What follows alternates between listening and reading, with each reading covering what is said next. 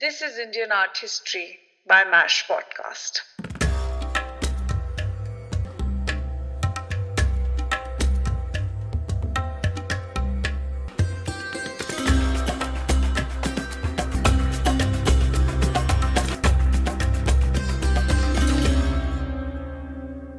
Hello and welcome. This is Indian Art History, and I am your host, Ayushi. You're listening to episode 6. Today we will be diving into modern art. Oh, did I say modern? I meant Mauryan art. The slip was intentional because the events that unfold in 3rd century BCE in North India around Ashoka Maurya's time originated from the feelings of crisis in the systems of morality. But these were not exactly the modern times because Ashoka Maurya was not dismayed by the working of the system, but rather thought extensively to change the system. A lot of his writings are very, very originals. These are his political writings, but we do not know how well they were received among the people of his nation. We will dive into a time when a change in policy resulted into a completely new form of art something that Indian subcontinent at large would witness for the very first time. This is the time of widespread patronage of public art, propagating the ideals of Dhamma, an ethical code of behavior. The art of this era heavily depended on symbology. It was a big leap because the three dimensional sculptures reached a point of delicate perfection. This time is different in many aspects because here we witness the first ever royal and communal patronage of Buddhism. Something we will cover in detail in the next few episodes. The other aspect which truly set the Mauryan Empire apart is that the Vedic Brahmanism was given little to no importance because there were many comparatively new schools of thought raised by Buddhists, Jainas, Shramans, Ajivikas that joined strong philosophical forces and started questioning the singular Vedic supremacy. In a way, these were modern times. The year is 322 BCE, and Chandragupta Maurya, the prodigal student of philosopher Chanakya, has taken over the seat of Magadh from the infamous king Nanda.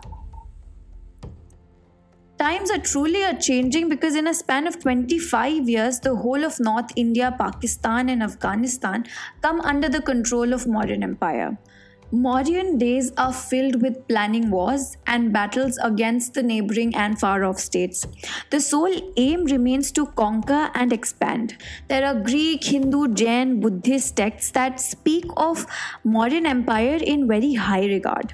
It is clear that the Mauryan ambition continued to be strong through the three early generations after Chandragupta Maurya followed by his son Bindusara Maurya and the great Ashoka Maurya. Annexing by force and the violence caused by it has become the new normal. Fast forward to 261 BCE, the war of Kalinga, which is now Odisha, has just been won by Ashoka Maurya's army. Great acts of violence always leave behind sites as proof that somebody's being, body, and mind was violated here. They leave behind objects displaced. These are not normal sites that the vision can adjust to. The aftermath sites of a war often leave behind stains of blood, broken body parts, and trauma of many people, of those who lay dead and of those who witness it. Ashoka Maurya visits the aftermath site of Kalinga. The carnage of red blood wakes him up from his privilege. He notices the suffering and trauma of death and destruction caused to so many human beings. Simultaneously, he also becomes aware of his own control and power as a monarch. Something inside Ashoka Maurya changes and he becomes deeply philosophical. Through his introspection, he meets the teachings of Buddhism, a religion whose philosophy of non violence and tolerance resolve his state of mind. He converts to Buddhism and starts investing heavily in making the presence of Buddhism felt throughout the state, not just physically but also intellectually. Through him, Buddhist monastic practices get a greater patronage, as a result of which he starts investing in the monumental architecture of institutions and structures embellished with beautiful relief and sculptural artwork. Soon, these structures, represented with peculiar and characteristic designs, were identified as symbols of power through their monumental presence. Ashoka Maurya himself starts formulating policies, expanding his thoughts beyond the principles of Buddhism. Since the Mauryan kingdom covered the entire subcontinent, there were diverse religions and cultures thriving everywhere. There were Hellenistic societies that worked on the division of master and slave in the northwest. Then there were Ajivikas, the Nastic or the heterodox school of thought. There were also Jainas, there were Hindus from the Gangetic plains divided by the cruel Varna system. And then there were forest dwellers spread throughout the Mauryan administration, in order to exert its hold on the vast empire, had made many of its functions centralized, with the endeavor to make the law and political order uniform, but at the same time identified the different schools of thoughts and religions that existed within his empire. For example, movement of people for trade was highly encouraged this resulted in many artisans from non Buddhist backgrounds contributing to the development of Buddhist ideology that we know of now. These sentiments strengthened alongside his internal debates on the conduct of non-violence and social harmony, which started appearing in the public projects he undertook as well. These public structures came through from the need of communicating his ideology with his diverse peoples. So he built structures of public art. He built major and minor rock edicts and he built freestanding pillars with inscriptions in Brahmi and other local languages solely for the purposes of communication. These were the early nudges that led to the changing economy as well. A new ideology was in the making the behavioral code of Dhamma. One of the major rock edicts translated by Romila Thapar reads something like this. When he had been consecrated 80 years, the beloved of the gods, the king Piyadasi conquered Kalinga. 150,000 people were deported, a hundred thousands were killed, and many times that number perished. Afterwards, now that Kalinga was annexed, the beloved of the gods very earnestly practiced Dhamma, desired Dhamma, and taught Dhamma. On conquering Kalinga, the beloved of the gods felt remorse. For when an independent country is conquered, the slaughter, death, and deportation of the people is extremely grievous to the beloved of the gods and weighs heavily on his mind. What is even more deplorable to the beloved of the gods is that those who dwell there, whether Brahmins, Shramans, or those of other sects, or householders who show obedience to their superiors, obedience to their mother and father, obedience to their teachers, and behave well and devotedly towards their friends, acquaintances, colleagues, slaves and servants all suffer violence, murder, and separation from their loved ones. Even those who are fortunate to have escaped and whose love is undiminished suffer from the misfortunes of their friends, acquaintances, colleagues, relatives. This participation of all men and women in suffering weighs heavy on the mind of the beloved of the gods. This was written after the Kalinga War on Major Rock Edict 13, translated by Romila Thapar. A set of ethical codes that defines the social behavior of one person with another. And how did the emperor decide to communicate the new policy to his polity? he inscribed rock edicts and pillars describing the details of Dhamma. A number of these structures were installed throughout the empire in densely populated areas as well. Interestingly, the intent to communicate this with different kinds of people was so strong that he got many of them translated in the local languages. While Dhamma, by its definition, was the universal law of righteousness, it recognized the cultural and ethnic diversity of people. Dhamma is a Prakrit word that means dharma in Sanskrit. It propagated non-violence and tolerance towards others with the sole aim to reduce social conflict. These were somewhat related to the teachings of the Buddha, but Ashoka gave them a wider meaning, expanded and detailed the policies grounded in the cultural and economical needs of his empire. It came out as a response to intolerance towards cultural and religious differences. Basically, it said be considerate towards slaves and servants, respect teachers, be obedient to parents, and be generous to your family and friends. It's all very familiar to our moral teaching classes, isn't it?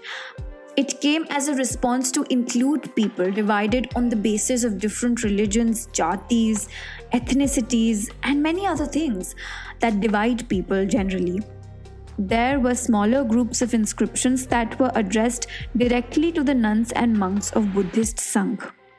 These were basically declarations from the king who addressed himself as someone who has a lot of autonomy over what the religion is all about. For he did not allow dissent among the nuns and monks. While the larger number of inscriptions were meant for the public, which came in the form of major minor rock edicts and pillars. These were public announcements of sorts, supposed to be read out to the people, the principles of Dhamma as a direct message from the king. Because of this, two things happened. 1. Dhamma was being propagated by the means of certain oral traditions that started during this time.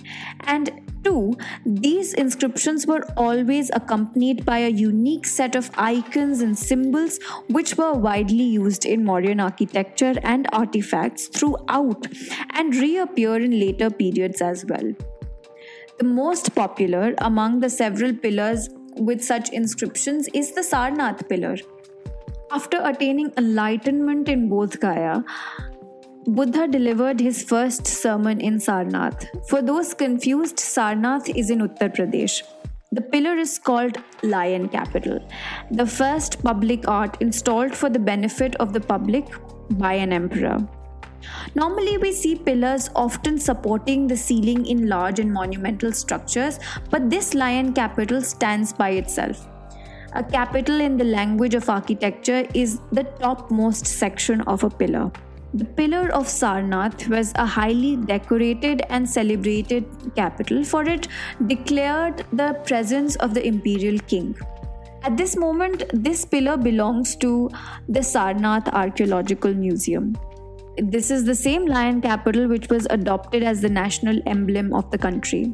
What is it that makes it so contemporary yet ancient at the same time? Let us start by identifying the main elements of the pillar. The pillar had five components to it. These components communicated symbolic imagery of the Mauryan Empire, which was inspired by all ancient religions of India. The inverted lotus with each distinct petal curved at the edges symbolize purity and transcendence. Right above the lotus base is a circular drum on which sit four stylized lions, symbol of power and control. They sit with their heads pointed in the four cardinal directions. On the circular drum are four dharma chakras, the four wheels. Each wheel has 24 spokes, which in Buddhist iconography denote the cyclical movement of time. It has a bull, a horse, an elephant, and a lion that follows the four chakras. Each animal is caught in the middle of an action and take us back to the animal depictions from the prehistoric and Indus times, as the features of animals are inherently very Indian. These features of animal depictions have been inherently local to Indian subcontinent since time immemorial. The bull signifies strength, the elephant is the power of knowledge who removes all obstacles. These pillars are polished, smooth, and have inscriptions in Brahmi and Kharoshti. I quickly wanted to read out one of the inscriptions of a major rock edict 12, which reads But the beloved of the gods does not consider gifts of honor to be as important as the essential advancement of all sects. Its basis is the control of one's own speech, so as not to extol one's own sect or disparage that of another on unsuitable occasions. On each occasion, one should honor the sect of another, for by doing so, one increases the influence of one's own sect and benefit that of the other, while by doing otherwise, one diminishes the influence of one's own sect and harms the other. Therefore, concord is to be commended so that men and women may hear one another's principles. This was Major Edict 12, translated by Romila Thapar. Monolithic pillars before were made of tree trunks. They were worshipped and considered as pious, associated with the cult of Indra. The tapering pole of the lion pillar represents a tree. These pillars were considered the meeting point of heaven and earth. But along came Ashoka and changed the whole function of these pillars, combining morality with administration. These were many such pillars with animal capitals erected everywhere. The bull and lion on the Rampurva pillar, which are now stationed at the Rashtrapati Bhavan in New Delhi, are very realistically carved. They are broken here and there, but the body of the sculptures are almost intact. The muscular bends of the body is just too good. The artist had a very observant eye. The tresses of the lion's hair are stylized, which make it look elegant to a degree of graceful perfection.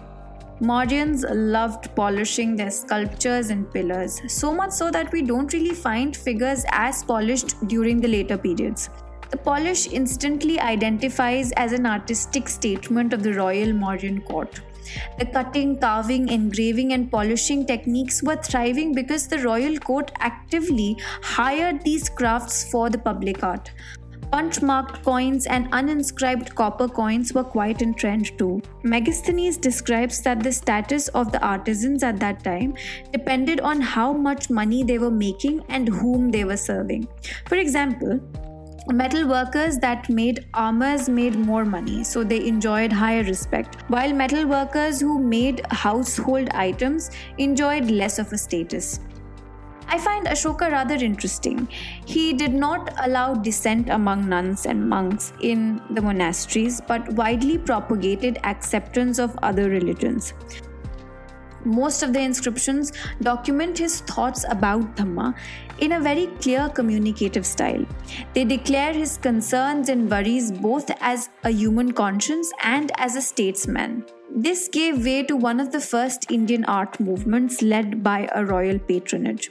United by a community that at large believed in a similar ideology and a strong religious organization backed by royal money, led to a series of Buddhist monuments and public art. This marks an important step in human cognition and the state of their creative imagination and endeavors motivated by their faith. Here was a dynasty which belonged to the Shudra class, as specified in the Puranas. This fact alone was a tight slap in the face of Brahmins, Mauryan dynasty was a strong and powerful court that displayed and developed Buddhist iconography all around the state. They erected pieces of art communicating a universal code of conduct for everyone.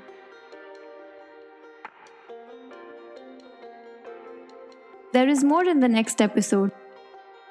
Stay tuned and thank you so much for listening.